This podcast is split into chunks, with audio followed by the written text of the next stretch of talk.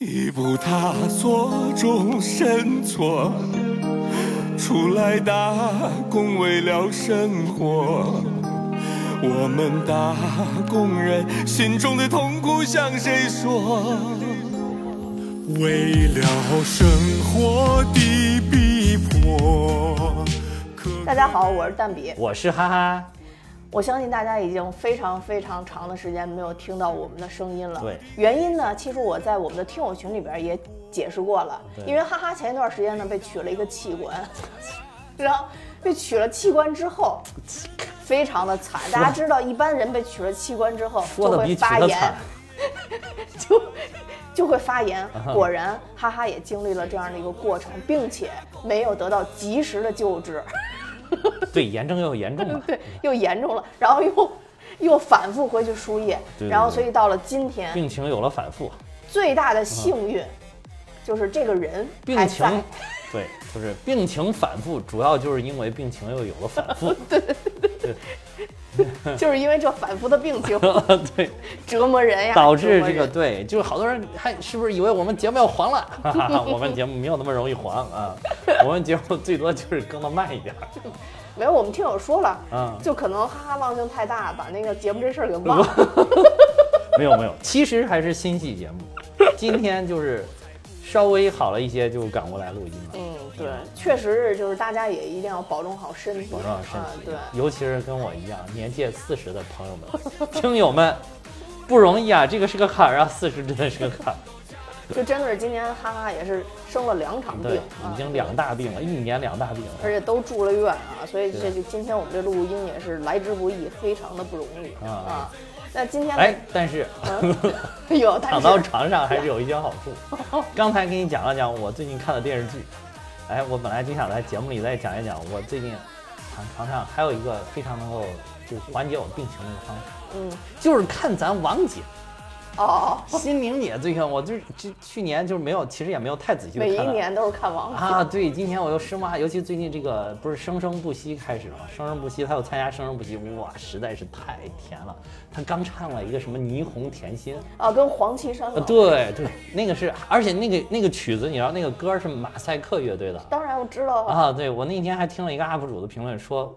说心灵姐一唱这个，就直接想不到马赛克乐队了，感觉这首歌就是为心灵姐量身打造的。当时马赛克是不是拿这个当时做的那个乐队夏天乐队夏天好像有这个开场啊，对对，嗯好像就是就，但是真的是就是太甜了，就太适合了，而且就是心灵姐为了这个岐山姐。还专门把那个动作都改简单了跳舞，哦但是即便那么简单几个动作，哎就是哎，我就是看了这个的时候，我就还是跟原来一个感觉一样，就是你听到心灵姐唱的某些歌，嘴角会不自觉的就上扬。哦 我当时就看着，哎，就觉得哎，好像我的表情有一些变化。我在我在网上看说嗯看王心凌就好像看到了外卖，你知道为什么吗为什？么满四十减二十，真的是，哇，真的太年轻。你知道那个节目里面那个还大家还在那说，就看他是上一期唱了一个什么歌，哎，忘了那个歌叫什么。然后就是他们在后面那个后场的，包括那个、那个什么，包括谁，呃，谭维维啊，什么黄绮珊就在后面说，说他他多大了呀？然后说，然后那个谭维维不是他们一起参加浪姐，他比较知道吗？他说他都已经四十了，他都已经四呃，其实他真正应该今年都该四十二了，嗯对吧？他应该是四十一岁多了已经。然后黄妈就说：“说我的妈呀，这也太年轻了，真的是很震惊。而且还有就是前一段还特别有意思的，心灵姐还有个事儿特别有意思，就是她不是那个最近一边参加生生不息，一边要到处全国各地开演唱会，就可能累着了，而且不是最近病毒也比较多，可能有点儿那天嗓子不太不太舒服，就在大连演唱会的时候失声了，中间有一段儿，然后还。就是一师生，可能自己觉得表现不好，没有给这个观众呈现完美的状态，因为毕竟咱心灵姐是真唱啊，心灵姐真的每场都是真唱，就是又唱又跳，就是没有展示好。那会儿一度师生唱不出来，结果那个就是观众也特别好，观众直接把他接过来，就跟伍佰老师的演唱会一样，说心灵开始逐渐伍佰化了，就是就是 开始指挥是吗？就是就是，指负责指挥然后就是大家就把他给接过来，大家一起大合唱了开始，然后后来那个完了之后，他就在那儿边说边啊说感谢大家，然后流泪，然后就我看还有一个我在刷小红书就看有一个人截图说大家为什么喜欢王心凌，然后就把这个截图，把他流泪那个截图，那个梨花带雨的感哦觉截下来，然后底下还配了一句话说，说你可别再哭了，底下这帮老爷们儿都疯了，已经。真的就是真的是这种感觉，所以就感觉啊，虽然生病期间看了看心灵姐，这特别看咱王姐特别治愈，特别治愈。我建议啊，就是女生不一定啊，就据说好多女生其实也是就很受用的，但是男生是一定啊，就是大家如果生病了就多刷一刷心灵姐，绝对是没有问题。啊，就能够极大的缓解，至少缓解心情，心情你好，身体就好，所以我就插这么一段吧，就就是好好久没录嘛，也给大家插点这个我最近的一些躺在床上的心得感受，嗯我是我我一月一号又去听了刘心萌的演唱会，啊，也特别治愈是吧？对，最关键的是，又唱鲜花了吗？唱当然唱了压轴嘛，啊鲜花都上北京台，韩红老师都唱了啊，是我知道，是不是？生生不息女队整个唱了，就合唱，哦，但是那就是生生不息里边生生不息里边，但是哦但是我跟你说，生生不息的那些女队大家一起唱的，真的没有西西蒙老师说那已经封神了嘛，大家都说啊没有西蒙老师因为西蒙老师还得括号乐队的夏天唱的那一场。而且括号还必须要有刘姐合唱，呃，对对对，啊 刘对刘姐合唱。对，要不然就就这几个因素必不可少啊，你对对，我是怎么拿到这个票的呢？啊我必须要在这儿在这儿感谢一下，这跟一位主播有关系，啊就是之前黑水的一位这个客座主播吧，算是就是啊贾维斯贾老师啊啊。对，大家也知道他后来也做自己做了一个节目啊啊。贾维斯贾老师现在呢，应该是在弄这个跟这个票务相关的一些业务。啊然后呢，他他跟他的合伙人啊，就是他合伙人就是那个就是呃好多乐队那公司出来的叫什么来着，我忘了啊。然后就代理了刘西蒙他们这场票，啊贾老师就慌了，贾老师就说啊 这是谁？完了要砸手里了，这票卖不出去。然后就问我，就是。咱们的听友，咱们的这个啊！老爷，他都不知道西蒙是谁，具体我也不知道怎么回事，但那他还吓唬代咱理们咱们武汉老爷啊、啊因为可能主要负责业务，他的那个啊合伙人、武汉老爷，然后跟我都同时看到了他发了这么一个朋友圈，啊然后我就问他，然后他就帮我提前购买了这个票，啊然后他就跟我说。慌的一批，觉得这票肯定卖不出去了，赶紧趁抢票之前，先能卖出去多少卖多少。后来现场极其热烈，啊我觉得可能就是因为本身它不是在 live house，而是在北展剧场开的这个，啊然后所以它有很多 live house 的仪式没办法进行。啊我就看见贾老师满场飞，一直跟所有小姑娘说：“不好意思，您坐下，您坐下，您坐下。哦没就不让站着跳 是吧？对对对啊大家都一直其实站着这个，狂跳我觉得这个他们这些还真的不太适合，就是北展这样的大剧场。对其实还真是应该小 live house 比较好，就是能让大家蹦起来不，、嗨起来。他他在其他地方也有在这种大场办过，但可啊能真的是因为在北京，北京可有办法能。要求的严格。对对对，啊而且西蒙老师每次唱最后一首歌之前，习惯点根烟上台啊比如，在北京就无法完成。啊，比如说就是那个演唱会，就是我记得去年可能第一场心灵姐的演唱会，然后当时那个就是最后就是心灵姐还很撒娇地说、嗯说今天真的就到这儿了，没有 uncle 了。然后大家就一直喊 uncle uncle，说说如果再唱的话，然后说我一会儿就要跟警察叔叔回家。估计就是差不多，这个在北京这边也是，北京市要求特别。一会儿西蒙老师要跟警察叔叔回家。西蒙老师到后面已经在台上鞠躬说：“大家走吧，我目送着你们走，行吧？你们走吧。是，不过他那个歌，你要是真的不不蹦起来，可能也不嗨哈。对是就是就是你你感觉自己那个能量也没有跟它融合在一起”对，所以那天我我在总结，就是如果是 live house 的话，就是腿疼；啊。如果是北展剧场，就是腰疼，因为你不能站起来，你只能上 身在 我腰疼。对，但是还是现场听起来还是很感动，而且北展剧场的这个啊音响效果确实比一般的 live house 要好非常非常哎呀，那。就是这种大的这种，尤其是比较国家级的这种，那里嗯面那音响效果肯定得是比那个，包括那个拢音的那个效果，肯定都比那个一般的小 live house 要强。对，遥想当年我啊，再上一次去北展剧场，已经是我上初中的时候到那儿去看芭蕾舞了。德纲吗？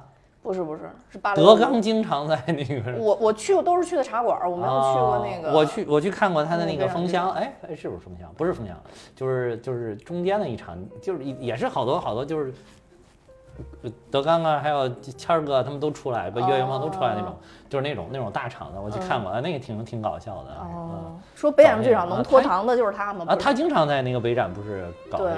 对对对对，北展他们年底封箱不是经常能怼到十二点以后了吗？那就多交钱嘛。啊德刚不是之前说了吗？啊，就是你要拖，那你就交钱，交罚款。啊他那还不是说正常。对，他是要罚款，就是罚款。可能就是你说的北京要求比较严，他这个规规定你就要在多长时间之内。对他报啊备了就要完。报。备就你报备是多长时间，就要在这个多长时间，不是要多多了你属于违规，所以就是罚款了，就不是说我光交个租场地费就完了。对，嗯所以当时西蒙一说，我立刻就跑了，我第一时间跑了。我想啊不能给西蒙添麻嗯，烦。这个，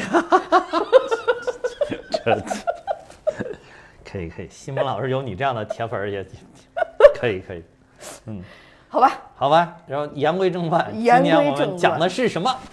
年会不能停。对，对我们刚才其实给大家呈现了一段非常精彩的，就是我们蛋米哈哈的年会，对对蛋米哈哈年会，对就大家就当年会看。蛋米哈哈年会就是年终贯口，对心灵姐和西蒙老师，嗯 年会不能停。嗯，对，那这部片子呢，其实是我们两个早就预想要讲的，讲早就 对对，就但是因为在我生病之前 预想要讲，但是因为摘器官的事儿就给耽误了，是吧？呃，那最开始其实我们两个策划的是要讲三大队的，嗯。呃，但是呢，确实三大队我也看了，其实。我们看完《年会不能停》之后嗯。啊。觉得《年会不能停》也是一部非常优秀的喜剧，是真的在我心中是。其实如果大家，不嫌弃时间晚的话，我们讲一讲三大队，下一期也是可以的。因为我现在就看一次电影也不容易，看完都想给他讲嘛，因为三大队确实也是很优秀，而且。我觉得还是挺不错的，嗯，拍的真对挺不错的。嗯然后《年会不能停》，大家可以看一下，作为一部喜剧，在嗯豆瓣儿上面有八点二的高分。哎，一度好像冲到八点三，是又回落了吗？呃啊对但是已经非常已经很厉害了。你别说八了，对其实七以上的喜剧都是非常好的。所以说嗯我在此一定要说一下，就是大鹏真的不是我心中原本想象的那个人。真的，大鹏现在简直没有失手，你发现没有？嗯，大鹏就是好像没有一部你觉得就是特别次看不了的，不是？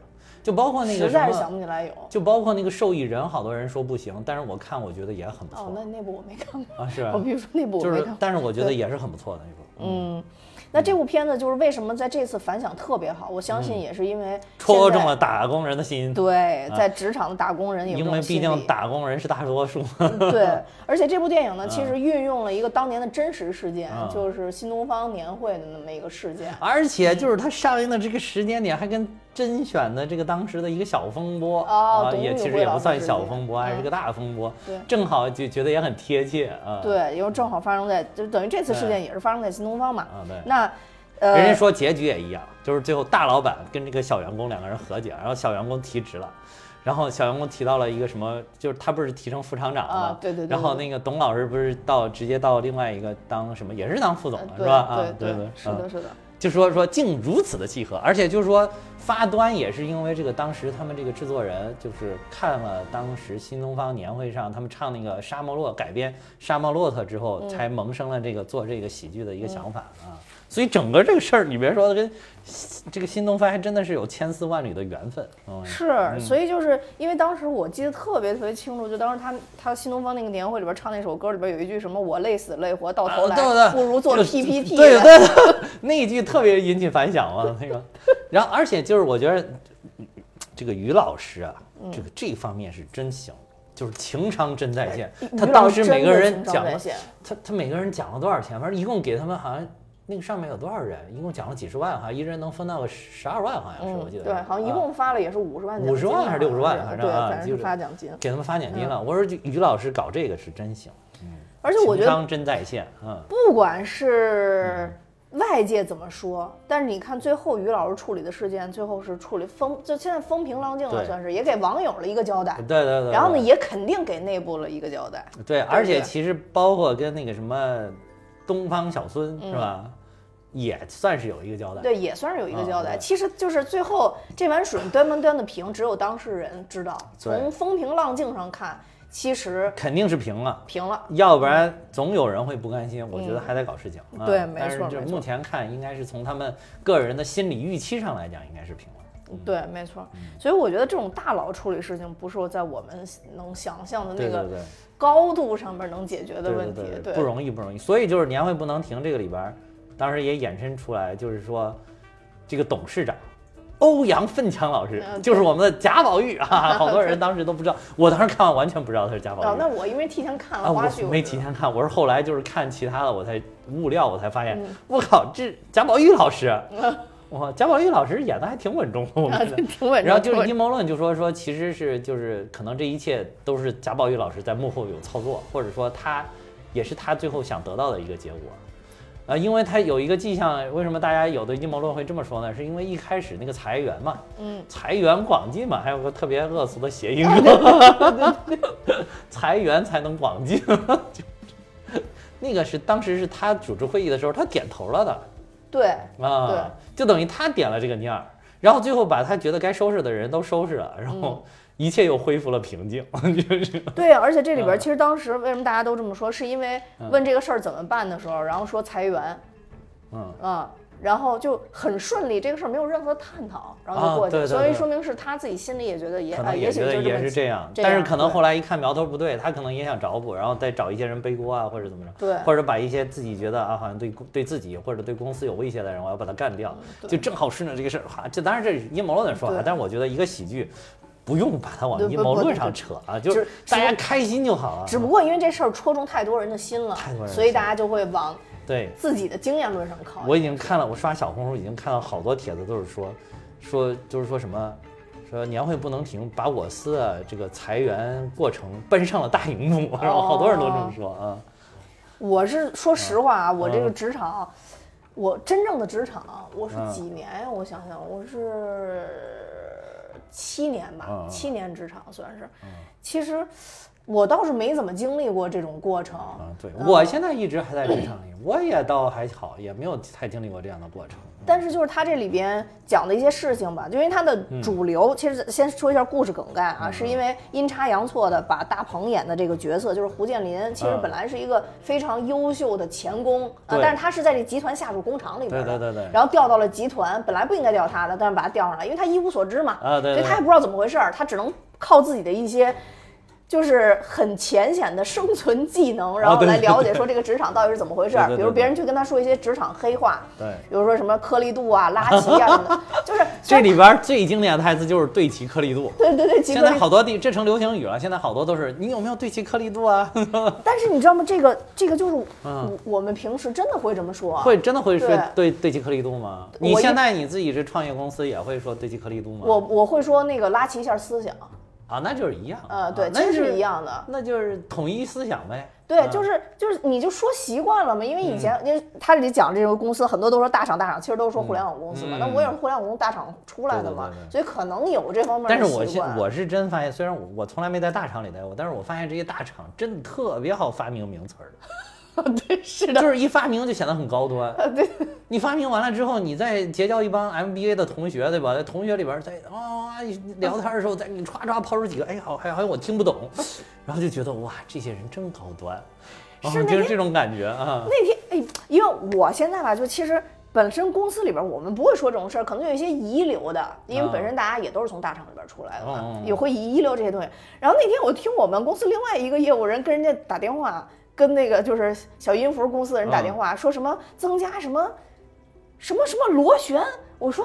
螺旋是什么意思？对，那个他不是那个胡建林，等于他到后后半程的那个剧情里边他都已经在大厂里边儿浸浸淫了一段时间，后来就下去解决他那个厂里边儿那个零件儿事儿，给一个那个。一个厂里边那个嗯一个就而且是做假货那个厂的一个老板，嗯。然后在那个厂长算是给他解释说说我们要对齐一下颗粒度，然后什么拉齐亚什么底层的逻辑 什么，然后那个人听了半天说你在说啥？你要干嘛？你要？对，就是特就是你习惯了之后，已经不能好好说话了。而且你觉得那个话就是就应该那么说，啊，对啊，对你，因为你已经想不起来，就是我不知道大家能不能理解啊，但嗯。我我是我是怎么说呢？我讨厌这种方式，但是你一旦在那个环境里边待时间久了，你是想不起正确的话应该怎么说了。嗯因为那，就是你，那就是你的环环境啊，嗯你的环境包括你的语言体系啊，嗯就是你你就你要不用这套语言体系，你在那个地方你就生存不了呀，嗯，对，对？没错啊，对，嗯就为也是为了生存嘛，对吧？啊，就是不能好好说话了，就是，所以我就觉得，就是就就想到这儿，我突然又想到教员当年嗯 教员给那些就是普通士兵演讲的时候，包括制定了一些原则标准的时候，那个话真的，人家真的是能够站位很高，对吧？思考很深入，但是说的话都特别接地气。我必须得说一个，啊我必须得说一个。最近有一个让我啊印象非常深刻的，就是教员刚刚开始到啊一线，应该说是到一线去动员这些工人啊啊自己要当家做主人，要有自己的思想的时候，啊说他第一次去讲的时候就说，工人为什么厉害？啊因为上面是天，下面是地，中间站的这个人就是我们工人，啊所以我们是顶天立地。对，就就是把“工”字儿给解解构了一下。你觉得很厉害啊第二次讲话啊更大的场合，教员怎么说的？啊教员说：“工人是什么？啊！把工人拼起来，你就知道你是什么。工加人就是天。啊 哇，太太厉害。看得我热血沸腾。还有就是一开始，对吧？你就知道，所以当时那些人跟着他打天下的时候也热血沸腾啊，我也编来着，我编不出来。对对。所以你要是有这个水平，你现在这个团队跟着你，那也热血沸腾啊。而且我啊我觉得人家就是就非常形象，而且是信手拈来，并没有编什么词儿，啊直到对一线看到那个很很有感触。说第一次去的时候还穿着大褂儿，还有很文气那种。第二次特地也不是特地吧，就反正已经身上比较泥泞了，啊然后去讲这个，哇，热血沸腾。还有当时那个就是什么三大纪律八项注意的第一版，就是其中有一条是不允许随地大小便。还有一个 还有一个版本，就是还有一个版本，有些不承认这个版本，但是说据说还有一个版本，就是最早期的时候啊是不准不准随地屙屎啊，有这个，当时我看过这个啊，报道、对对对对啊，但是现在有一些学者就是不承认有这个版本哦啊，就是说这个版本是没有的，其实就是不是不允许随地大小便，就是已经很通俗，但其实就是据说还有一个最最最最原始还是不允许随地拉屎，是不允许随地屙屎，通是俗不通俗，但是你一下就知道他要让我干什么，对吧？然后你也知道，哎，他让我实现一种什么，就是让我更文明呗，对吧？你要提炼了，就是说，你要说的高端呢，就是说要要调整你个人的行为举止，对对吧？拉高你的思想境界，然后让你变得是一个更文明的人，更更成熟的人，更顶天立地的人，更受人民爱戴的人，对吧？你要从这一套书面语来讲，那就变成这样了。你一听，那士兵一听，哇，一会儿都睡着了，说你是说什么？你说不能随便屙屎啊？行啊，那我知道了。昨天我还屙了一泡，那妥了，以后不干了，对吧？对，我觉得这个，但是我我嗯细细想来，为什么大厂会出现这种问题？啊就是领导不能给你明示，啊所以他就得绕着弯子说。所以就是这里边那个什么肉食动物告诉你，当领导的三条法则嘛。啊，对对对啊，对对对，是是是什么说说话不能说的太明确，嗯对，对，所以就有了这里边最经典的一句台词儿，什么解决关键的问题就是要找到问题的关键，对对对对对吧？搞清楚是，搞清楚什么情什么情况，就是要搞清楚，啊，呃不，要搞清楚问题是什么什么的事情的情什么情况？情况，就是要搞清楚具体是什么情况，是吧？就大概大概这这个意思大概就这个意思，反正就是绕圈儿话说对对啊。对对对你看现在就好多东西，包括好多文件里边儿，就是不管是什么大厂小厂，好多绕圈儿话，经常的。对，然后最啊关键就跟你说，你明白了吗？啊那个时候你不知道你该不该明白，对但是本质上来讲，你应该先说明白。对你，你想，你你你领导都问你，问到你脸前，说你明白了，你说，一般人反应说，我不能不明白吧？就是不明白，领导是不是觉得你这都不明白？你这什么破员工，以后不用你，谁明白我用谁，对不对？这是个正常反应，我觉得。所以一般人可能不明白也得假装嗯明白嗯，明白明白然。后等躲到自己工位上的时候，再慢慢揣摩。琢磨，对，其实最后还是按自己的。然后等你做错了，领导就该说了嗯，我是这意思吗？啊我是对什么什么什么什么啊，对其实就是等于是说白了，就是有一些领导给自己留了很大的回旋空间啊就是我怎么说都是对的。对啊，你这个事儿，比如说，因为领导还有上面还有更难的领导，就是你把这个事儿办得特别出彩，让他脸上要有面儿，领导立马说：“你看，我当时跟你说吧，要搞清楚具体的情况吧。啊，对对对，你看你这个，你这个最好的就是把这个具体的情况给他搞具体了，搞明白了，搞清晰了。”就没搞明白，所以你才啊，对，如果你错了，他就说，你看，我说让你搞具体情况，你具体你你这个情况你分析的还是太笼统、太表面了，太流于表面了，所以你你没有搞对吧？然后责任又变你的了，对吧对？成绩又都是他的，责任都是你的。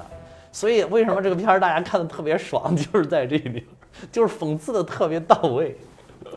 真的是，我觉得这个这个就职场里边这些事儿，真的跟这部电影比啊，我觉得真的是有过之而无不及。那肯定是有过之而啊无不及，真的是对对对，嗯，在这里边你看，嗯呃，原来在工厂里边，相对来讲，真的环境要单纯很多，技术工种真的相对技术工人，这其实我觉得不管是哪里，只要是你是一个技术型的，就是你包括你是技术官僚，还是你是技术工人，还是你一个学者专家，就是专门研究某一个领域的专家学者，专门研究技术的这些人，他都是相对简单一些的。对相对单纯，相对简单一些，嗯相对单纯一些的。就是我就盯着这个问题，就是比如说你给我解决一个技术问题，那这个就比如说它它，你看它这里边就讲这个螺丝到底用哪种哪种钢，钢到什么硬度，对吧？而且这个它这个螺纹是什么样的，它那个直径到底是有多少，这个严丝合缝的，是多少就是多少。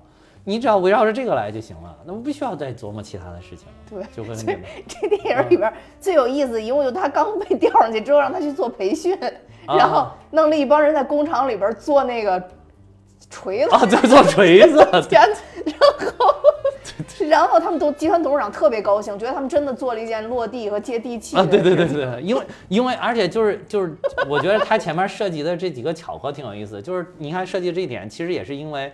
为什么就是得到董事长的？因为董事长是从厂里出来的，他是一个技术工人出来的一个领导，所以他一看到，哎，你你们天天悬浮的、天对齐颗粒度的这帮人，居然 去去做锤子，你们挺好啊，就是脚踏实地啊，对吧？就正好还戳中了董事长的心了，对对啊对。然后最逗就是大嗯家实锤他是董事长儿子，外边有一阴影儿，外边一阴影，其实就是他他等于认出来这个工人，他对这个工这董事长也挺厉害的，就是等于他对那这个其实我觉得总体来讲，我说抛出那个阴谋论，我觉得就是喜剧不要谈阴谋论，嗯，就是抛出那个里边这个其实他是想刻画一个比较好的董事长的形象就是董事长是很念旧的，对那个工厂是很有感情的，包括对工厂的这些老员工，一个哪怕一个。其实他董事长在那个基层的时候，他应该是最底层的员工，但是因为他在年会上表现的不错，所以董事长就会对他留下印象，一直记到了现在，还能认出他，说：“哎，你不就是那小胡吗？对吧？”啊对，结果拍拍他，大家还以为两个人拥拥抱抱了，说：“哇，真的是董事长的私生子。对对，等他一回来以后，全全部人都疯狂的做锤啊，子，对对对，做的特别认真。一开始大家有的人还有点意见，啊，是吧？还有点怨言，对对对对对，就是把那个那个职场上一些人的丑态展现的淋漓尽致。对，就是后来他们等于那个就孙艺洲演的那个角色啊叫啊 Peter。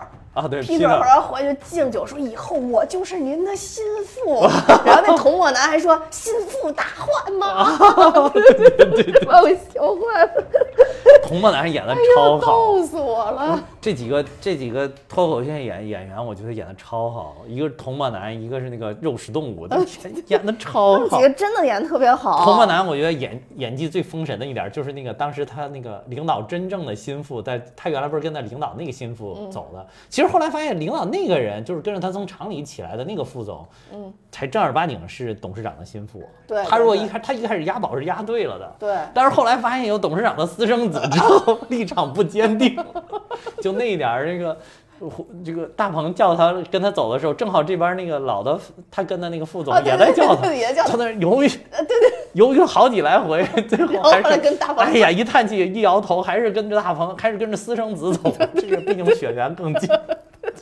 那一点儿我觉得演技超封神，哎呦喂，逗死我了！而且他那个腰都站不直，始终是弯着，真是，真是把那个就那谄媚的样子，谄媚的样子，哇，那个把职场某些人的那个丑态，真是展现的淋漓尽致。对嗯，然后其实这就这种人，像孙艺洲演的这个嗯 Peter，还有童漠男演这些角色，其实都差不多是这这一个群体。他是那个中层，对，就属于那种就是上面还有好几层领导，下面也有好几层员工。对就是上上不去下不来，自己很想往上再迈一步，但是他那一步可能迈出去是很难的一步。对，没错，越往上走越难越往上啊。走走走很难的一步。对就是他一上去就上了一个很大的层次了，其实是嗯。嗯。其实他们这种就代表着职场里那些不干实事儿，就咱们俩刚刚说啊。说话老特别虚的那一批领导嘛。其实就是他那一层还特别像那个，就是你就觉得他这层你把整一层的人抽掉，好像其实是没有什么影响的。对。就是他就是可能是随着那个公司的架构越来越多了之后，它属于冗余的那一层，就是我觉得现在好多机构里边都有这个，就是层级过多。所以就是嗯为什么大厂都说扁平化扁平化扁扁平化管理，啊对对就是因为这个。对对，扁平化就是把他这条，其实你要分析下来，你看把童漠南跟孙艺洲他们这俩人，他们这一层的人抽走，基本上不影响。因为他们做的基本上就是上传下下达对。嗯然后具体处理事情其实都是下边人都是处理。下边人处理。但是他处理完结果需要通过他们的翻译，再给上面，而到上而且下决策呢，也都是他们上面那一层人他再传达下来所以他只有个上面，你把他真抽掉了，又让底下人直接汇报给上面，也未尝不可。嗯对。就是可能上面会稍微听的是声音杂一点，对，杂一点累一点，累一点 啊，是，对。但是你要真挺住了，也不是不行啊。啊，听出了，对。嗯。然后这里边就是这这个这个，嗯，马杰克，杰克马 啊，这一点儿还影射，我一开始都没听懂。你说 你没听懂，把我笑死哦，了。你叫 Jack，那你是 Jack 马啊哎呦呦呦呦呦僭越了，僭僭越了不敢不敢，太贱，这个讽刺太牛掰了太牛掰了，这个讽刺太牛掰了。僭越了，僭越了。杰克马，我靠，原来是马，对，云老师是吧？对对云老对对师对吧？对。然后白客在这里边其实就演那种嗯，职场里边兢兢业业帮领导背锅的那种角色。其实我觉得就是我我自己要对照的话，我真觉得我特别像 Magic。啊，你像特别像马杰克啊，就是能任劳任怨，而且就是领导说什么我都特别认同。就是我是有判断，就是我内心是有判断，我知道什么是对，但是你实际上你是领导的，你说对，你说是这么搞就是这么搞，那就这么搞啊，我是这种态度。就是啊、哦要不然我还给你掰扯掰扯之后，你再吵我一顿，何必呢？你说对，你说让我怎么改，我就怎么改。就比如我我原来写材料，对吧？我写材料，就是好多人写材料会觉得，哎，我自己你看我写了一个特满意的东西，领导一改我就觉得浑身难受。我不是领导，你让我怎么改我就怎么改。然后我还经常，我还曾经我就遇到过改了一圈，最后改到我第一版去的，哦，我都经历过，嗯，没事儿，毫无怨言，觉得领领导英英明、光荣、伟大、那正确领导就是喜欢你这样的呀。啊，对呀、那你啊看咱就，所以我就觉得 Magic 就是我我要对应就是 Magic 这样的，就是你看 Magic 他也不是没有立场，他是有立场的，我也是有立场，我内心是有判断的，但是我就是说，那谁让你是领导，领导都，我我有的时候还教育我媳妇儿说，不要跟领导争，人家毕竟是领导，领导多说你两句咋不行了？要不然人家当什么领导，对吧？哦领导怎么就不能多说你两句了，对吧？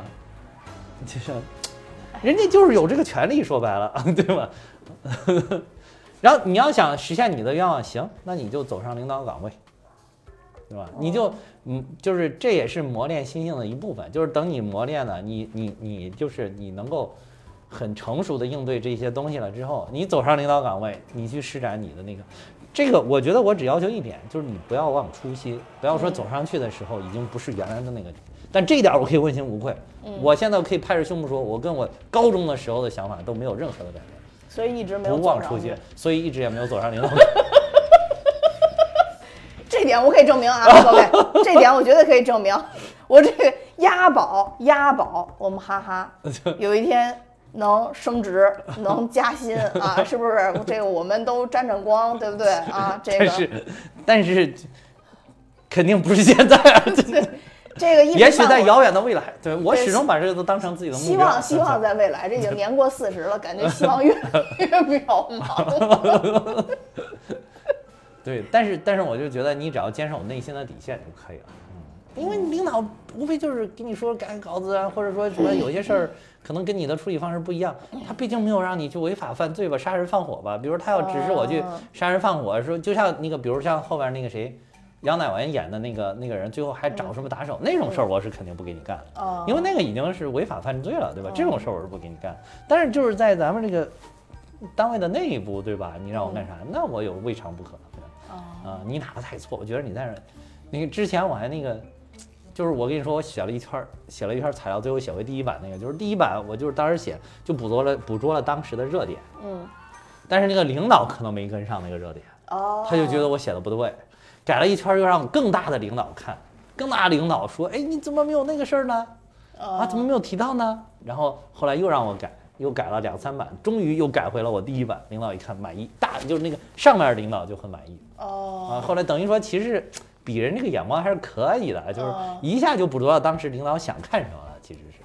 但是就是我那个上面那个就是，就童漠南跟孙颖洲的那个 他们没领悟到，对他们没领悟到哦，他们没领悟到啊，对就是对，我觉得中层相对都会比较保守一点儿，呃会保守就是不愿意创新，愿意保持现就是状。对我嗯。这个这个理解嘛，嗯对，因为其实我觉得中层有很多也是想等一等，我要想做创新，我到上边我有话语权了，我啊创新。对对对对。啊，对，或或者说就是要么就是在下边儿，我我反正我没啥可失去的，是吧？来，我做个创新，我跟我领导说说，我搏一把，搏一把，对所以中层应该是最保守的，最最保守、最求对稳的嘛。对我当时看这时候也感受特深，就是我在想，你说就是 Magic Magic 和和那个许云峰，就是李乃文演的这个角色，嗯，他能不能融合融合？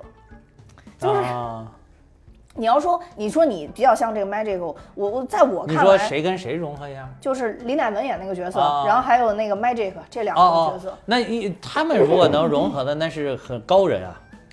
哎呀呀，那那我后边还没说结论呢。啊，这这丫丫又被我抢词儿了。不是不是不是不是啊不是，我为什么说这个两个人融合融合呢啊？因为本身我我觉得我在职场的时候，就这两个人融合融合，那就是高人啊，就是这是高人。我既觉得我得把事儿做好了，嗯。然后我又觉得我必须得给领导汇报好了。啊，就是所以当时我为什么对新东方那那句特别有感触，其实并不是因为大家啊。觉得说写 PPT 说我靠这帮人不不那什么，其实我跟你说，我现在就特别有感触。我原来就特别不重视汇报，就是我就觉得我我干了一堆事儿，我到年终一总结，反正就写了几句话没词儿了。但是我看旁边那个人家汇报的，我看我靠，比我干的少多了，歘歘洋洋洒洒坐那儿说二十多分钟。啊，我说我后来我一开始我还不不耻于这种，哎，我说就他妈就搞表面文章，但是我现在已经转变了。啊，就是要好好的总结，好好的汇报，因为这个这个我觉得其实也是你工作的一部分，应该说是。对对你为什么就不把这个当成工作的一部分呢？我是因为在啊工作里边摔过跟头，啊就是我曾经一度差点没过试用期。啊！后来我就请教了一个我认为特别奸诈的前辈，那个前辈就跟我说：“你这傻干呀？你干了什么？你跟领导说呀。”我说：“我怎么跟他说呀？他还不理我。”他说：“你不是可以写周报吗？”啊他说：“你每周干了什么你就写周报里。”后来我就一发不可收拾，啊！因为周报写的洋洋洒因为洒，其实当时我刚去，你想我都没过试用期呢，啊我没啥可汇报，没没干啥是也的，就是，然后后来我就想了，写读后感。我当时因为做技术岗嘛，啊你知道吧？然后所以我当时读了一个特别大部头的跟技术相关的书，啊因为我知道了我那个领导 想找这种技术方面的人。啊我就一直在周报里边写我的感受啊和所得，怎么培，然后并且在里边写了怎么培训给我们组里边的人。啊后来我转正就直接给我升职了，就就这件事儿给我留下印象特别深。后来我就发现我不能光傻干，我还得把我干的这事总结出来，告诉领导是我干的。对对，其实啊其实就是我觉得大家也应该理解，因为因为越大的领导，他肯定越知道的细节的东西越少。对你如果不告诉他，他除非是个神仙，不然他是不可能知道的。对所以你告诉他，本来就应该是你工作的一部分。就我原来也是，就是我经常会把一些做的不经，就是我觉得捎带手的或者是什么那种小事儿，我都不算我自己的工作，就是那种得是一件大事儿我才算是一个事儿。但是后来一年下来，大事儿也没几件，所以我就一总结的时候，我总觉得好像没什么事儿。后来我就仔细的分析人家那些就是嗯比我干的少得多的人，人家一能能说二三十分钟，就是人家把。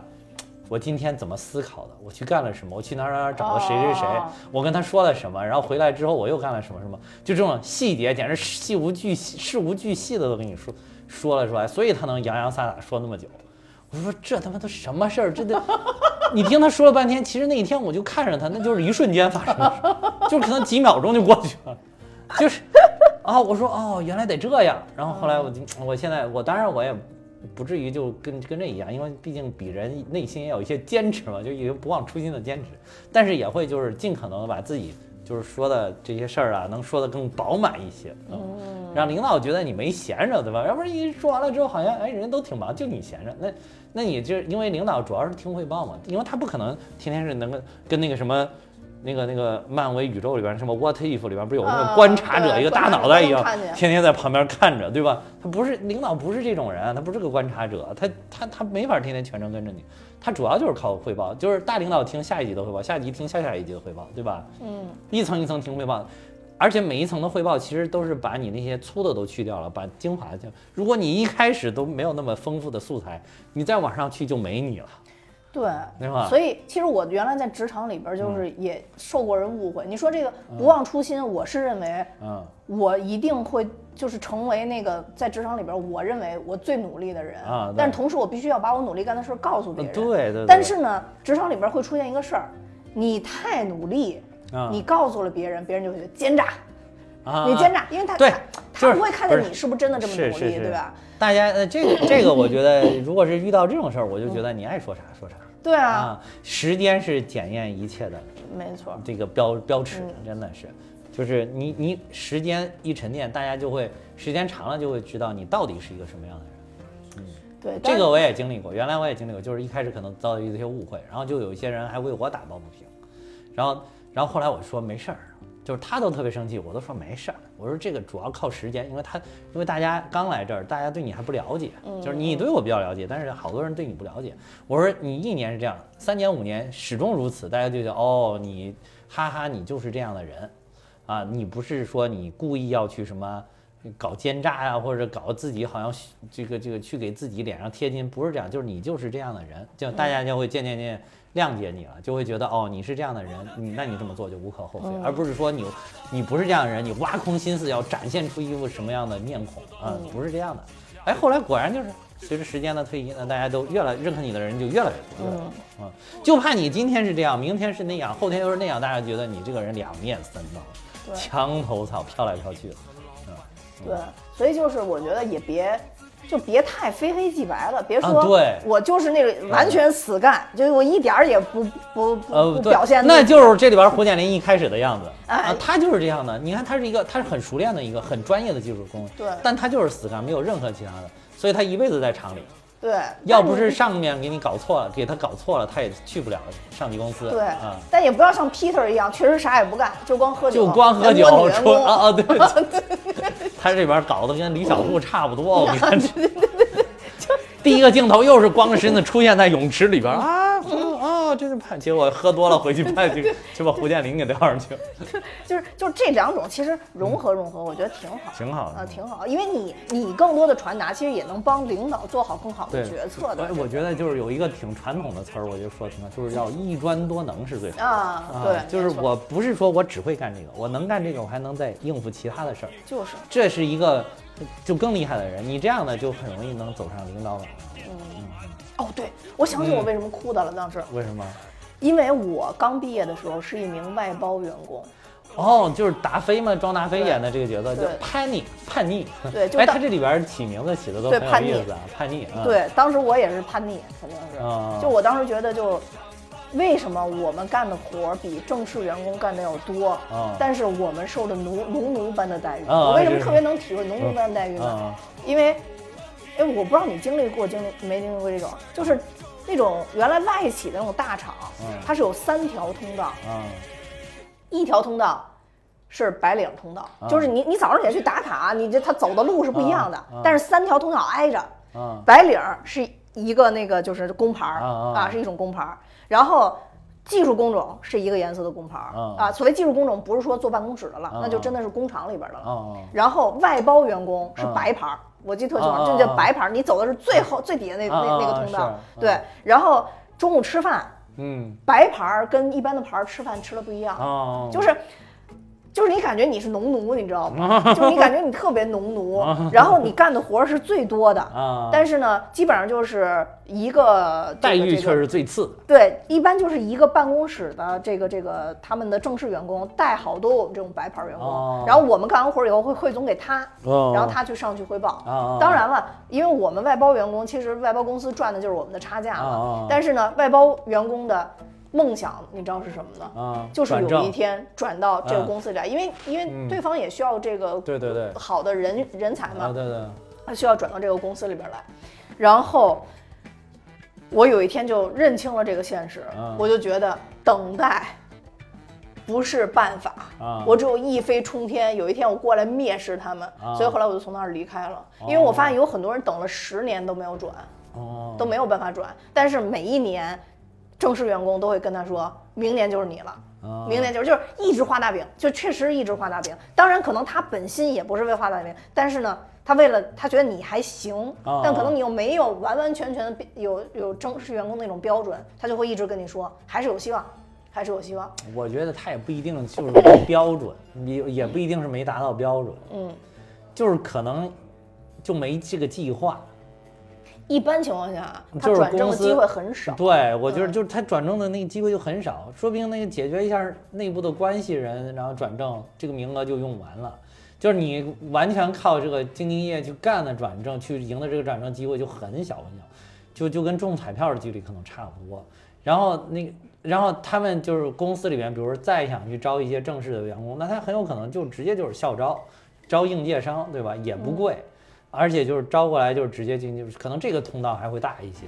所以就是他也不见，我觉得那些可能就像你说，好多人他为了追求这个标准，他可能已经很努力了，他可能早就达到一个正式员工。你说正式员工无非是把底下这些白牌的人汇总一下，我上报了，这他妈哪个白牌的人不会干？你说是不是？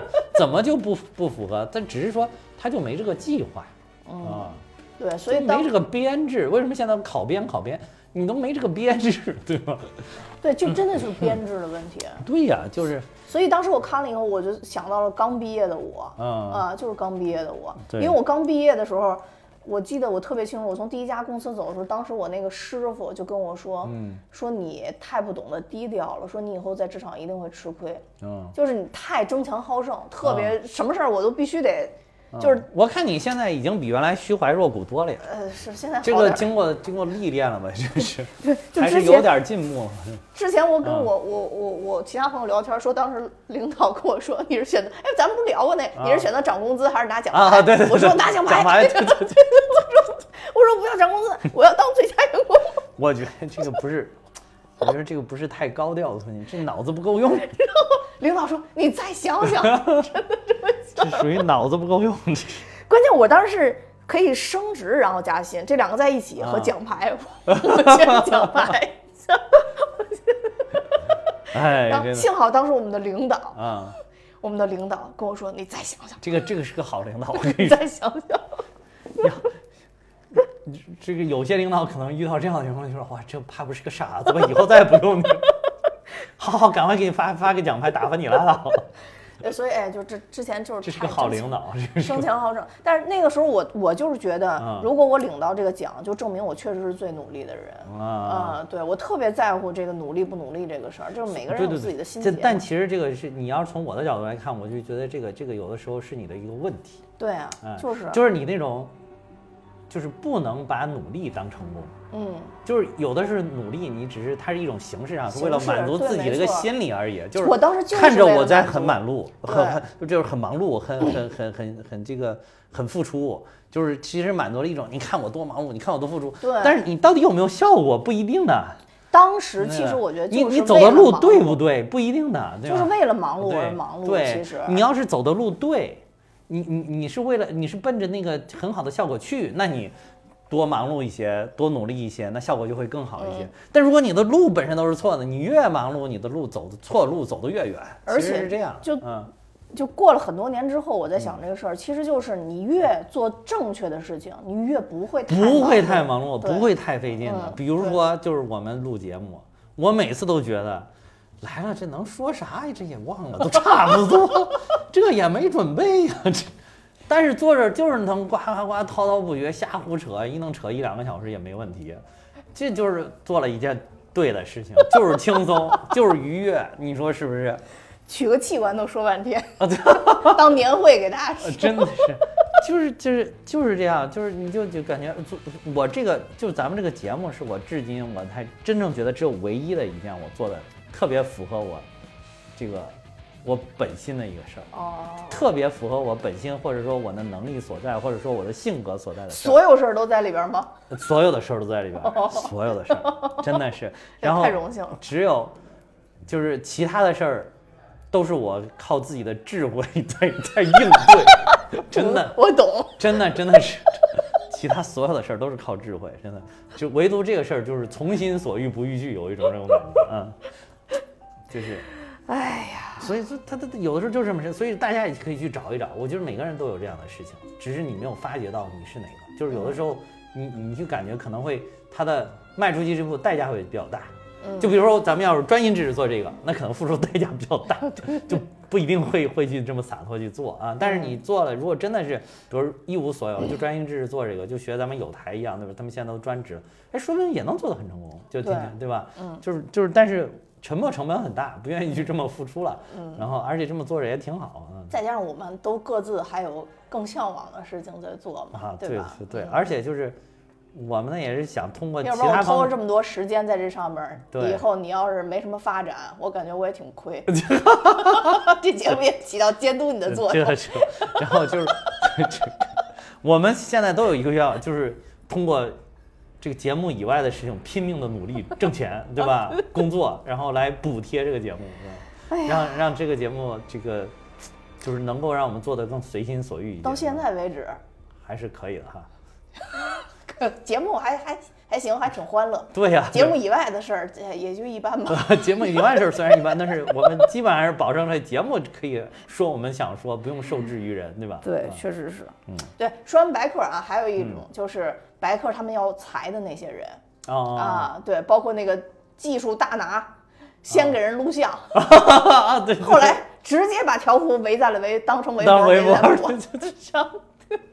哎，我跟你说，我当时其实应对这种事儿，我能想到方案就是要分化他们，就是分化呀，那还就是能干嘛呀分化瓦解啊。对啊，就是你不能跟他硬着要怎么，你就是要分化瓦解他们内部的人，然后他们自己搞不团结，就各个击破了，就是不攻自自。所以从反面的角度来，如果大家在职场里遇到就是这事儿，一定不要互相猜忌，大家一定要抱团取暖。然后，但很难。但是很难，因为每个人一般来讲都会从个人的利益出发啊，嗯但凡得到一些甜头，就那个什么了啊。嗯，对，但是这样的往往就是，如果从一个大盘子来看，其实你损失的是更多的东西，啊，但是可能那某一个人好，对，就某一个人好，因为嗯说实话，因为这个我觉得年会不能停特别应景。嗯，在今去呃零三年啊不是也不是二三年嗯二四年，因为据据说这个二四年评估的全球的失业率还会更加的增长嘛，啊是是对。嗯然后我昨天还看了一个新闻，说现在北京的好多这个图书馆都人满为患，说就是因为假假装上班的人太多了没有人去，没有地方去，就对没有地方。去，对说如果是而且我我在那个国贸什么那边上上班的一些同学都说，那边现在空置率特别高，啊对啊就是，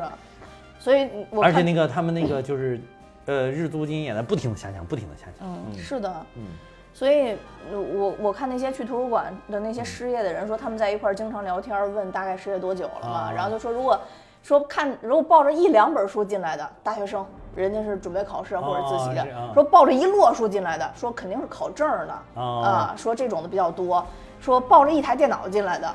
失业的，说基本上不会错。抱着电脑进来，一台只抱了一台电脑的，就是失业的。然后所以说，大家就会相互去问啊，你失业多久了，或者怎么着？现在平均能找到工作的时间好的就是四到五个月，啊，能再找到，而且你是大幅降薪之后找到，哦所以这个我感受还挺深的吧。因为最近我们也是在面试一个新的一个岗位，也是就是对方最后入职的这个人，相当于之前我也是做了一些背调，啊。最早他是一个月能拿到三万五左右，到我们这边可能只能拿到一万多。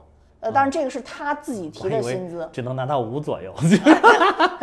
就是就是他自己提的这个薪资，就是但啊。但我们其实对这个岗位没有他那么高的期许，啊。相当于真的我都觉得人家是自降身价来的。啊。但那当然我我作为用用工方我很开心了，啊那是啊是啊，对但是你现在市面上一扒了，大家都是这个诉求是是是啊，对，所以我就觉得。哎，怎么说呢？就是大家只是现在就就就困难的就时期呢，就是你只要有蛰伏一下蛰伏一下对，嗯蛰伏一下，能能活下去就可以啊。对对，所以就你像这种，比如说我是个技术人员，嗯我我我，而，最关键是这胡建良还给人涨薪，涨薪，不光是哎，优化不就是这个人比较优秀，你要给他提升吗？优化吗？对，直接亮底牌百分之十其实也是讽刺了，那就是互联网经常发明一词儿，还有什么毕业。啊，对对对，吧？毕业了啊毕业了，一对弄就是什么毕业了，还还有什么词儿？我记得还有什么，反正就是就是不说就开除你，毕业毕业是不是杰克马说的呀？是吧？啊，好像就杰克马说的对。反正后来这个毕业，我看好多地方都广泛采用啊。对，就毕业了嘛，啊，嗯。一开始有优化，给社会啊。输送一些人就是才，就是其实其实也可以理解，就是一般人遇到什么事儿了，就是确实说的好听一点，大家心里边还是好受一些。啊啊直接说开除你了，啊，多多难受，听着 对吧？就我怎么了就开除我了？那不是不是，只是说优化一下，优化 就是优化一下我们公司的结构，对吧？不是因为你不行，是我们的公司要优化，对吧？对，因为我们不是一直跟就是某大厂合作嘛，嗯就是这吃喝玩乐的那个大厂嘛。然后有一次，我就跟我比较熟的一个小姑娘聊天儿，我说那个你你干嘛呢？最近听说你们那儿最近在做优化，然后她说是，他说我周围毕业好多人，就是就是这些黑话，毕业好多人。我说那你干嘛呢？他说说实话，我什么也干不下去，我在工位上瑟瑟发抖。啊我说那你 对对对，那你干点啥？他说我查麦麦，就是那个现在一个应用，那麦麦上就是人脉，大概就是要裁员，特别早的消息都会从麦麦上传出来，你知道吗啊？他说我现在天天就刷麦麦，什么都不干，就看能不能刷到自己是吧？就看就看是不是我们要继续裁员。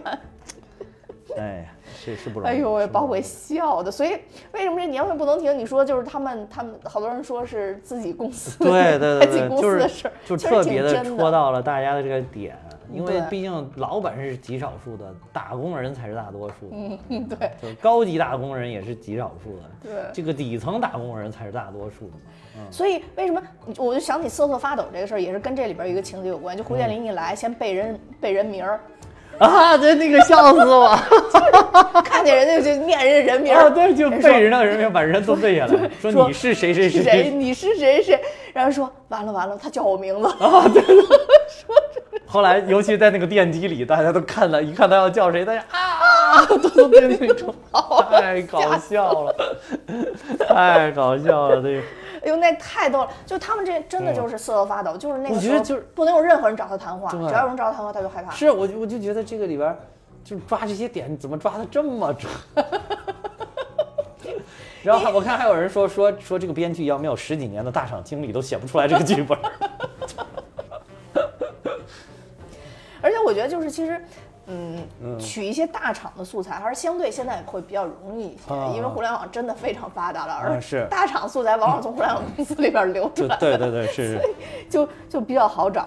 对，是是嗯，然后这里边还有一个人，嗯。就是从从咱们从中中间往下说，然后现在往上说，啊。还有一个人，我觉得就是李乃文演这个角色，就是这里李乃边文啊，李乃文不是杨乃文啊，不是杨乃文，我刚才说成杨乃文是是唱那啊个，对对。对，李乃文演的这个角色，我觉得我真的是有一部分是认可他的，啊啊，嗯，但呃不能认可那部分就是你说的，不能违法乱纪，你不能是你不能采做一些那种那种手事段，对对你不能找打手去去完成你的这个想法。对，但是我是其实嗯。还是比较同意说，为了公司，有的时候我们不得不做出一些牺牲的。就是我没法完全同意完全不裁员这个观点，啊啊。呃，因为我觉得一个公司，当然了，发展是怎么说呢？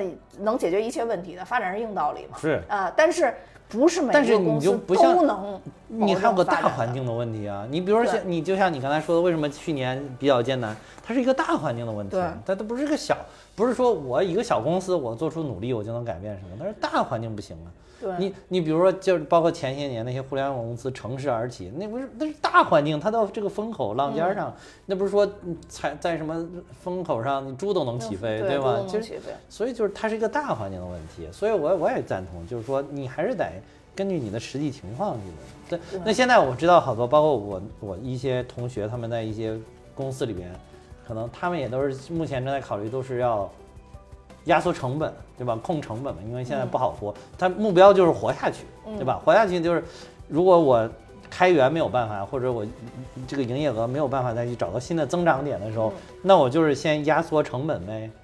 那压缩成本其实很直接一点，就咔咔咔砍掉一些人就压缩了嘛。对，嗯一个是降薪，一个是减减人，对吧？对嗯，我觉得啊说实话，我觉得、嗯我自己感受啊，这只能代表我自己，就是说没有一个老板是想没事儿开人玩儿的。我觉得也嗯是。对，更多的我觉得衡量的就是，如何裁掉百分之三十的人，能让剩下的百分之七十的人及其家庭能保持一个正常的生活水平，那可能会我会选择裁掉百分之三十对。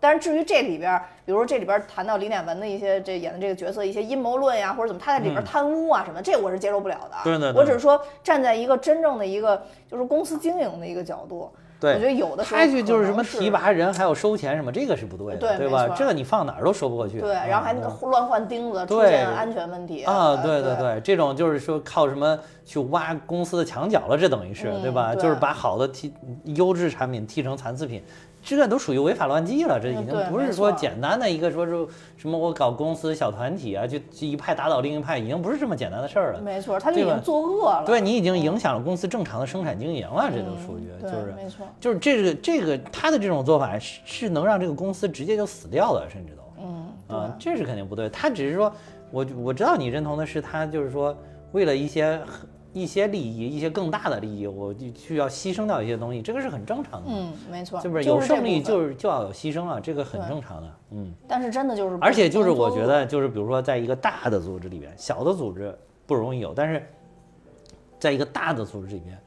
他有几个大佬，几个山头分成好几派，我觉得这是个很自然而然就形成了。嗯，对，比如说你一个大董事长下面有三个副总，那这三个副总可能自己就拉出各拉出一波人，因为因为每一个这个这个，比如说副总这个大佬，他也算是公司一个大佬，但每个大佬后面都想有一一摊自己的人呢、而且真得找这种人干活儿啊，而而且找这啊人干活，还有拖他们的活儿干精彩了，他就拖着你拖起。来了，对，没对呀、错他每个人都需要找人拖自己，这是一个他可能自然而然，他一开始也不想形成这种所谓的小团体、小帮派，但是他自然而然这种人多了之后，就会把他拖起来了，嗯，而且底你不想搞，底下的人还想拱你呢，啊，对啊，底下人还想跟着你，觉得咱是一派的呀，就是因为你把你拱好了，我后面的人也能跟着往上走啊，对吗？对所以这个这个，我觉得这是个自然而然的事儿，嗯这个这个也没有办法避免，就所以我觉得嗯就是职场的同学们，就是怎么说呢？嗯，我我觉得这个也没法说劝劝大家想开点儿，我我我只觉得就是想开恐怕也就不容易自己自己欢乐一点过吧，不管你是现在工作是好的是不好的，就是你还是自己过得欢乐我。我觉得就是大家就是形势好的时候，一定要多挣钱，多赚钱，不要挥霍，对吧？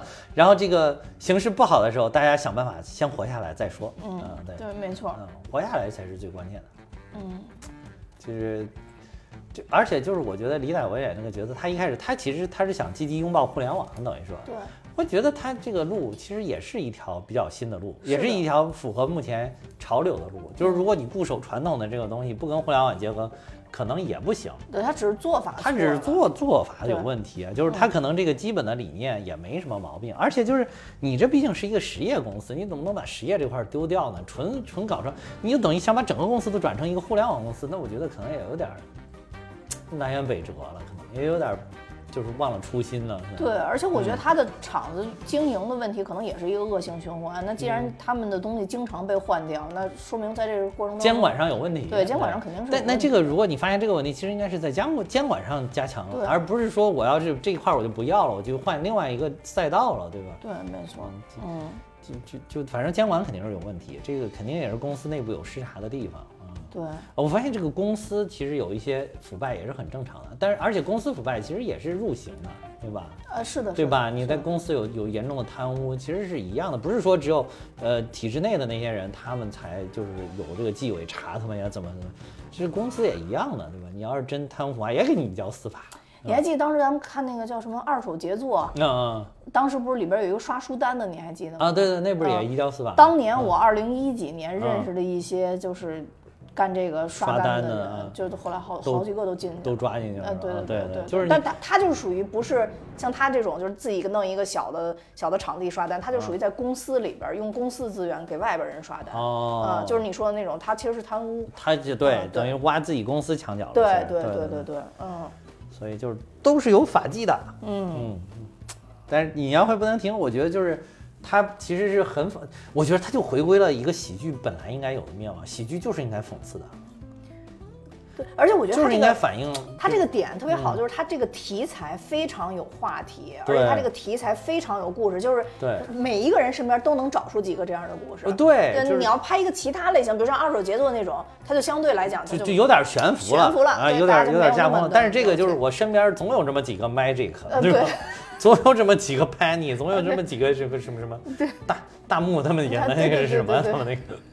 就是我知我知道我知道，啊，而且就是就是他们那个演那个，他他教那个，刚才咱不是说了一个吗？还说什么什么，你就要让底下员工员工，你把矛盾转移，让底下员工互相批评。而且那一段说他们两个是即兴的，一开始没什么词儿，哦哦就让他们在那儿真的互相指责，他们两个就说的都挺顺口的。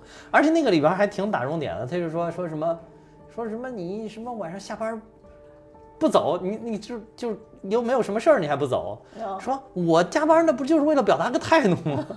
对对对对说说对对对，他说我我觉得我我觉得加班都是自愿加班。对，我就是加班永远都是一个表达态度的方式，而不是说什么非要干什么。哎，我觉得好好多，而且好多领导特别喜欢看这个。我觉得好多那种无谓的加班，其实也跟他们上面领导有关。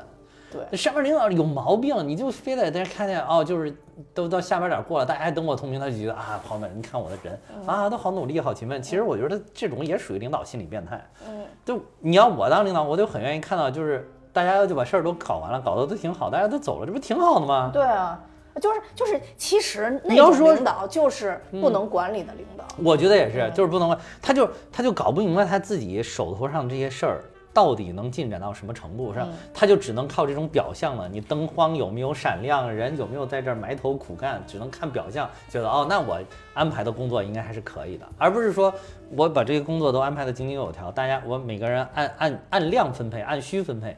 分配完了之后，大家都能在一这个比较有限的时间就就能把它解决完，同时处理得很精彩，然后我这个业务还能继续往前推动，这是比较高层次的管理啊。但是有好多是，对吧？你不能保证提上去的都是很厉害的领导，有好多就是很庸的、很庸才的领导。对，是还有这个这个那个当时那个那个肉食动物讲的还有一点，我觉得印象还特别深刻。他说，你当一个坏的员工不容易，因为有可能被开掉，但是你当一个坏的领导就很容易。然后他才开始讲这三点嘛，就是就是你你你你因为领导不容易就被开掉了是吧？对吧？就不容易就被优化，但是小兵可能你很容易就被一个秋风扫落叶就给扫走了。嗯，对，没错。对，他还讲了一点，其实企业里边最容易被扫走的就是嗯那种年龄稍微大一点儿，但还是普通员工，但你拿，因为你啊。年年每年都会涨工资嘛，对对对。你工资已经涨到一定水平了，这种是最容易最容易被对对，你还没有走上领导岗位，那你一走到领导，你起码算个领导，你就好像有一个小小的护身符一样。对，所以就是我也奉劝啊，因为我其实也看到过很多嗯这样的人，他本身他确实就是混大厂的人，哦就是你说他的业绩，他确实也没拿出太亮眼的业绩来。嗯就是我也劝这样的同学，嗯就是千万一定要有危机感，啊呃，要不然真的到时候就真的到时间就拿你了。现在没有什么可说的了，对，是。的，是的，现在竞争这种情况，对吧？啊，大家都不好多事儿都不是很看好的情况下，是的，是的。真的你就是拿的这前沿啊，你就是一拿就拿你，我觉得，嗯、对。对，反正这这几个脱口秀演员，我是真没想到演的还真挺好。哎呀，童果兰真的是，他就关键他脱口秀的时候我就挺喜欢的，他对这这里边儿特别逗。对对，那个大木演的也是，嗯啊一副那个老官僚气的那种，对对对 就是养说话仰着个脸。其实他不过他平常表演那个那个那个那个叫叫叫叫叫什么呀？他们俩那个表演形式叫什么？那个叫。哎，脱口秀那个叫什么？哎，到嘴边儿想不起来，反正就是他们那种表演就慢才慢才慢才他平常表演慢才的时候，他也是两手往前面一插，然后仰这个脸儿，哦啊，就有点那个感觉。然后他，我觉得他就把那个就就发挥了一些，然后就感觉真的特别像是一个那种打官腔的领导，特别会打官腔的领导啊。对，就整体反正我觉得这里边的演员都演得不错，当然大鹏也演得不错，王浩王浩太像大鹏，太像大鹏了，真太像大鹏，原来也没觉得这么像。这个理由就他们衔接着出场之后，我真觉得特别像。特别像，特别像，对，所以就整王浩太惨了，原来还觉得王浩挺帅，自从觉得他像大鹏了之后，也觉得他没有。方因为我觉得他有一点特点，他跟大鹏的那个都是眼睛中间会比一般人开一点啊，哦呃，对我觉得那点儿特哦像，，可能是，嗯反正是很像。真对，大鹏这个也是，就是歪歪打正着，这个挺就是都设计的挺巧妙，就是嗯一一个，还就我看的时候我还在想，就是说如果真的像大鹏这么纯粹、这么傻的一个人，是不是说不定还真行？就是就是大家都在那个，就是搞得好像自己很高情商什么，如果他真的这样的，是不是还真行？我觉得很多本身心里虚的人，看他真的可能会虚，啊，对，嗯，就是看到这个人，这他他敢这么搞，就是为什么一开始会得给大家造成误解，就甚至传了他是那个董事长的私生子，可能就是，哇塞，这个人这么刚，为啥他能什么？啊他为什么能这么刚？就是一般人不敢这样，那他绝对不是一般人。就是有一些那种就是老爱琢磨这些事儿的人，就会把他的这个放大了，就跟这里边儿一样，啊就把它放大。你再捕捉一些蛛丝马迹，产生一些误会，就会把它放得更大。比如比如说那个 放董事长懂亲儿子，呃对对对对，现在你看看投影儿，一开始包括那个孙艺洲什么来的是，就是他来了之后，包括孙艺洲，包括那个 Magic 马杰克，包括包括一些上面的，甚至到那个大木他们那一级的那些领导、总监什么的，嗯都都对他另看一眼，都是觉得。哎，怎么这一傻子夸叽就掉，啊都觉得这绝对不是一般人啊！这能来集团总部，这绝对不是一般人。而且还在裁员期间往上调。对，所以我觉得，就是如果真是有这种机缘巧合，你敢这么刚，说说不定大家真在心里面掂量掂量。一般情况下，嗯大家都会觉得你是关系户啊，真的对对吧？真的都会觉得你是关系户。真的这样，要不然凭什么呀？没对你有任何同岗的考验啊你就上来了，然后你还连升几级？对，而且你就是在这里边做事做的这么肆无忌惮，完全跟我们都背道而驰，对吧？嗯，其实这这这要不是亲儿子，这也不好办。私生子。对呀、对呀、所以就是，所以所以我觉得是，我当时就在那琢磨，是不是这样真行？就是大家如果谁有胆量，可以试一试啊。没有，我估计没有人敢试，但是一般人我觉得很难剑走偏锋，都是那个什么，啊，很难。很难。嗯，就是反正我是不敢试，我就是 magic，领导说什么就是什么。嗯哎，包括你看那个 Magic 有一点，我觉得还有还有一点，我觉得我可能跟 Magic 做，就是我发现问题了之后，他不是一开始发现那个胡建林调错了，调错了，他就还其实还是去找孙艺洲汇报了。就如果我真发现什么事儿真有问题，我是真会找领导汇报的。嗯，但是领导说，哎，将错就错吧，那我就那行，那你既然都是将错就错，那就错吧。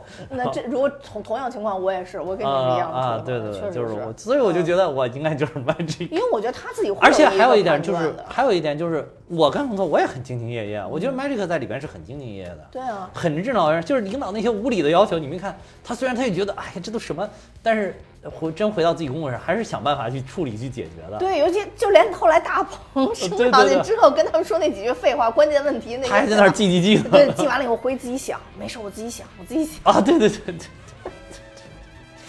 其实这个真是个好员工，我跟你说，他真是个好员工。对，因为我我我本质呢，嗯我一直有个思维，也有可能是被洗脑了，但我就觉得，既然领导选中了我，那我就是来给领导解决问题的，而不是给领导制造问题的。啊，对，我觉得这是个基础吧。啊，对啊，这是基础，嗯你这总不至于要这这。其实有的时候他不是说给领导去做什么，他是给你这个部门要做什么的，对吧？既然选中了我，我要做，我起码要做对我自己本身这个部门好的事儿吧。我是对部门也好，啊同时也必须得对领导啊。，呃，对呀、就是他，我觉得是基本是一致的嘛。嗯，对，啊，还有就是有的领导是征婚，我觉得如果征婚的领导，你就折服，只能折服，不要硬硬刚，有可能对自己不利，对吧？或者除非你找到下家了，对吧？但不然，我觉得就是折。如果你还想在这个地方，就我唯一一次硬刚就是决定辞职。是，你看那就对了嘛，那就对了。你你你，而且我觉得就是，如果不那个什么的话，领导他也是会活动啊。领导当了一段时间，他当不了更大领导，他也得想办法，对指不定哪天他就走了，对吧？没错，按说领导都比自己年纪大，一般都是你把他熬走，不会他把你熬走，所以你就先折服啊，先折服。嗯，对，就是确实是不一定对啊，不一定对。嗯就是我们俩就是我们两个是按照我是都是庸俗的庸俗哲学，我们两个都是庸俗哲学。对对对对。对对对嗯，，就是其实也是看个喜剧，大家想开点儿。呃，对，啊想开点儿，想开点儿就行了。我觉得总体就是，我觉得之所以大家都觉得一个是讽刺这么这么爽，就是还有一个就是，总体来讲，所有的人心中都还是崇尚理想主义的。嗯，嗯，这个是我觉得一个基本的东西，大家都是心中有一个自己的理想，嗯都还是希望一切都能按照自己心中的理想这种去发展嗯啊。只是说客观条件不允许，所以造成这么多事儿，然后就能能给它拍成这样一个挺讽刺的一个喜剧。反正而且我觉得就是喜剧就是要讽刺，对，讽刺绝对是喜剧的最高阶，最高阶啊！对对对，你其他那那种就是别挠人。啊，挠人的那是最低级的，还有一些就是悬浮的，就可能剧情编的也挺好看，你也能哈哈大笑，但是你仔细一想还是有点悬浮。对，啊就离自己生活比较远，离自己生活你的体远远会没有那么深对可能就没有那么搞对。，能打中你。包括最近我不是躺在病床上吗？我还看，你讨厌没有让不是看的东西可刷的短视频可太多了，看了一些那个就是说说有的就是把那个说为什么过去的相声小品好看，嗯，就是把一些就是原来就是头十几年二十年的那个相声小品给剪剪辑一些 cut 给剪到一起，真讽刺，就包括当时那个什么那个什么领导冒号那个的，就都特别讽刺，就是特别特别多讽刺的这种东西。就是赤，就是能直勾勾的、赤裸裸的讽刺你这里边的一些东西啊。不是我，我印象特别深，真的就是原来陈佩斯跟朱时茂演的一个小品，就是什么陈佩斯说说朱时茂说，你也叛变革命啊？对对对对对。我一直以为只有我这模样啊，对对对对对，没想到浓眉大眼，朱时茂，你个浓眉大眼的人也叛变革命。其实那个就是。讽刺当时那种就是脸谱脸谱化的，对对对。然后 就是那个那个叫 主角与配角，那个超经典嘛。那个就是就是一上去就非要让他演配角嘛，就是脸谱化，因为他长得那个丧眉大眼的那个，长像长得就像叛徒嘛，对的。但其实人家有一颗正义的心，想演那个人，就是就挺讽刺，就是里边就很多这种讽刺。哎呦，还有那个还有那个什么，当时那个下蛋公鸡，公鸡中的战斗机里边其实其实其实有一句词儿，我是这回看那个。cut 我才发现，这个大家好多人都忘了，就是说，是里边有照片上就说说，你想一只公鸡，不该他干的活他干了，以后他在演艺圈怎么混？他说以后他在文艺圈怎么混？就是就等于说，其实其实他那个也是为了讽刺一些东西嘛，讽刺一些娱乐圈里边的乱象，还有就是讽刺我，但凡有个话题，这边就有记者过来炒作，说这个鸡放你这儿就不值钱，我给你一炒作，它就非常值钱。对，其实都是很讽刺。你现在没有了。现在，然后对他那个对比的，就是把近最近几年的这些小品，嗯，的一些 cut 又剪到里边，就是全捡的全都是那个什么，不管在哪儿，只要我们吃一顿饺子，饺子就是过年了。说说，哎，既然大家都来了，那我们就在这里吃饺子，不是包饺子。当时那什么就讽刺了嘛？当时一年一度喜剧，一年一度喜剧大赛也讽刺，就是就是你现在就变成这个了，所以大家就觉得不好看。但是早年的。早年那些好多那个什么结，然后他还把那个结尾也给都早年的一些结尾也给看了，就是比如说结尾那个昨天今天明天就是结尾就是，我这来钱火车票谁给我包？说就没有说过包饺子什么这个事儿啊，包括那个陈佩斯吃面条那个就是，哎大家也觉得很真实，很真实。吃面条那个就是到最后就是啊不是吃面条，就是那个哑剧一样的，到最后有一个小品就是什么。有人管没人管，没人管，然后把那个面条倒了倒，往怀里边一夹就跑了，那个就都没有吃饺子那一说啊。对，就不知道怎么现在就变成脸谱化的一些东西了。对，反正我觉得以前的真的特别好看，原来我都能背下来。什么宫廷玉液酒，就不是现在说一百八 一杯。对对，现在不知道对怎么样？听我给你吹。对，那个我能从头背到尾。呃，是，然后还还还原词是瞧我这张嘴啊，你看这还双牙，还有那个什么 什么六月六啊，春打六九头，这么包装实在太难受，我张不开嘴儿，我说不出来。你说难受不难受？对，说当时就创造了好多那个流行语嘛，说说原来都是。春晚造梗，现在是春晚借梗。借梗啊，对，就得把互联网上梗给弄过去啊。大家创造力可能也真的就可能也，我觉得也有一点儿，就是可能因为互联网是全全天候三百六十五乘二十四小时不停传播太快了，在造梗，有点梗的全。而且那个是全民造梗，原来就是这些创作者者在造梗，就是老百姓即便在私底下有一些小梗。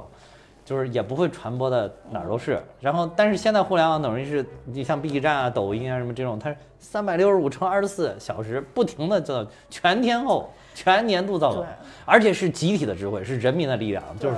所以我觉得这个特别重要，就落到咱们这年会不能停这部电影上。其实为什么它好看，也是因为它所有的故事都是发生在身边的，对，高手在民间，就是它整个是。它整个反映的是，就是人民真正自己切身的感受跟生活，所以这个年味不能，就是它紧扣了这一点，嗯，就是你你春晚的小品也一样，你什么时候又能回到人民的身边，可能人民就又喜欢。对，可能就是很小的小事儿，小事儿，小点，不用上升到特别大的一个矛盾，对对对，怎么样的，对。哎，行吧，行，好。哎呀，说。